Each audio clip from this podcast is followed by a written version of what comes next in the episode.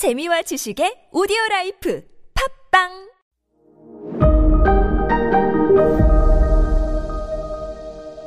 네, 여러분 안녕하십니까. 역사 스토리텔러 썬킴 인사드리겠습니다. 자, 하극상이 벌어졌습니다. 중국 서안 시안에서 장학량 부사령관이 사령관인 장개석을 감금해 버려요. 이 과정에서 총격전까지 벌어져요. 벌어졌겠죠, 당연히요. 그래서 화청지 저도 저와 함께 가실 건데, 거기 가면은 그 당시 실제로 총격전을 벌였던 총탄 흔적이 벽에 남아 있어요, 아직까지요. 그걸 중국인들이 아직까지 보존을 하고 있습니다. 그만큼 중국 역사 근대사에서 시안 사변 이거를 다 시안 사변이라고 하거든요. 잡혔어요. 지금 그 구금됐습니다. 장계석 얘기를 해요. 알았다.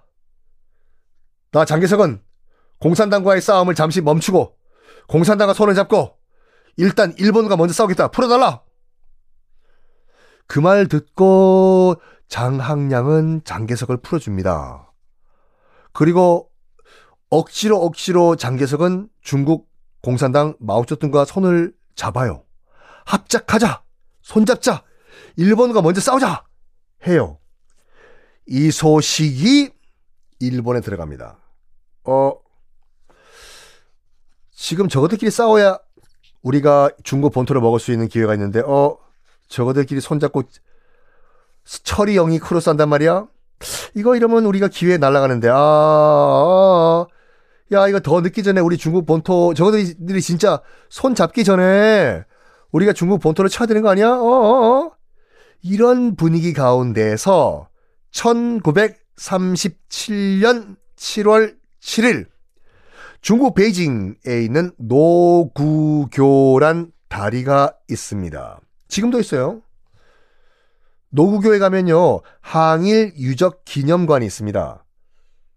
그리고 그 항일 유적 기념관 노구교 다리에 있는 노구교 들어가려면요, 밑에 보면 바닥을 보면 유리가 깔려 있고 유리 밑에 뭐가 있냐면 실제로 중일 전쟁 때 중국군이 빼앗은 찢어진 피 묻은 일장기가 있어요. 깔려 있습니다. 이 이거예요. 항일 기념관에 들어가려면 찢어진 피 묻은 일장기 밟고 들어가라. 이거예요. 와. 우리 독립기념관에도 뭐 이런 거 좀 만들어야 되지 않나 생각을 하는데 하여간 이, 이 노구교에서 어떤 일이 발생을 했냐면 7월 7일 날 여기가 당시는 중국의 수도는 베이징이 아니었습니다. 중국의 수도는 난징, 상해 옆에 있는 저 밑에 남쪽의 난징이었어요. 지금 여기 노구교가 있는 베이징은 물론 지금은 중국의 수도지만 당시는 뭐 국경지대, 최전방, 우리의 DMZ 같은 곳이요. 남쪽으로는 노구교가 있으면 당연히 강이 있겠죠. 그 강을 기준으로 강 남쪽은 국민당군, 강 북쪽은 일본군. 이 대치를 하고 있던 상황이었어요. 이때 북쪽에 있던 일본군이 점호를 합니다. 도끼를 막가라. 안 깐데만 골라까라. 깐데 똑까라. 했는데 깐데 똑까라가 없는 거예요. 깐데 똑까라 도코니 아리마스까? 깐데 똑까라 도코니 아리마스까? 없어. 점호를 하는데 밤에.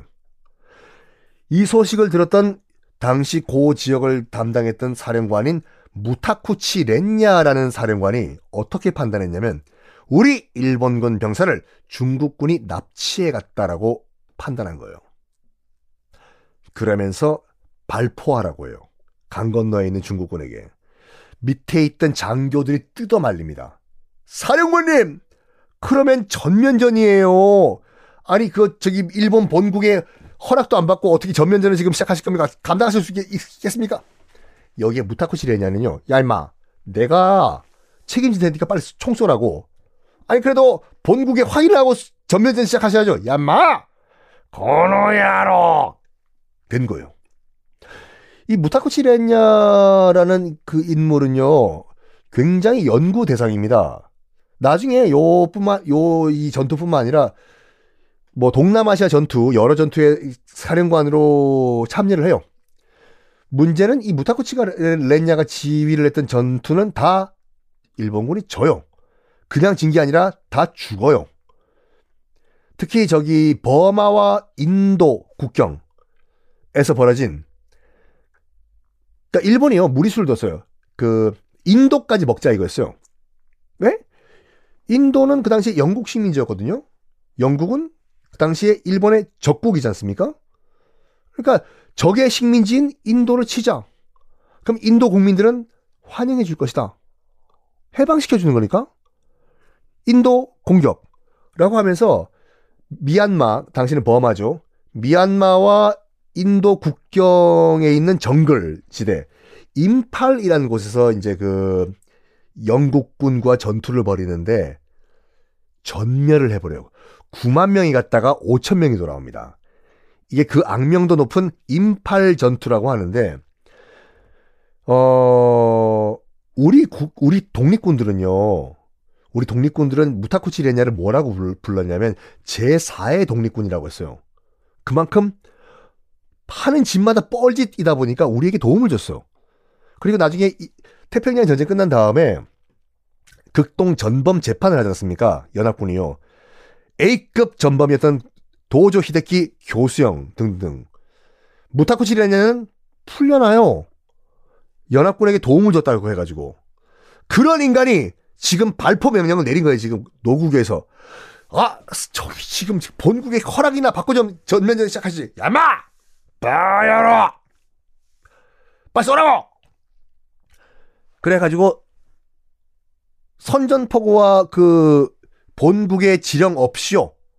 발포가 개시가 되고 양쪽은 교전을 벌이고 이게 확전되면서 중일 전쟁이 터집니다.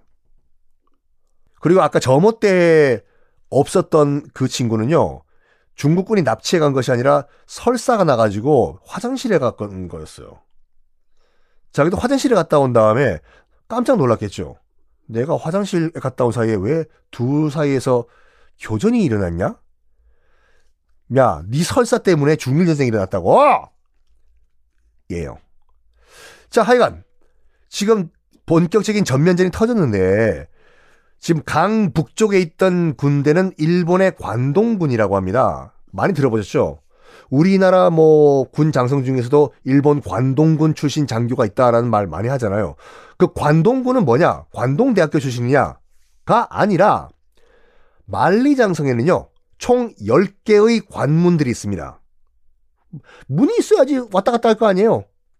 한양 도성에도 여러분 남대문, 수, 아, 숭례문, 뭐 흥인지문, 동대문 등이 있는 것과 같이 그 뭐 그 긴 만리장성에 10개의 문이 있는데 가장 동쪽에 있는 문 그러니까 어 우리 서해를 끼고 있는 문을 산해관이라고 해요. 산해관. 이 산해관 동쪽에 주둔하고 있는 일본군이라고 해서 산해관 관동군이라고 하는데 어쨌거나 정말로 훈련이 잘 된 군대였습니다. 이 군대가 뭘 했을까요? 다음 시간에 공개하겠습니다.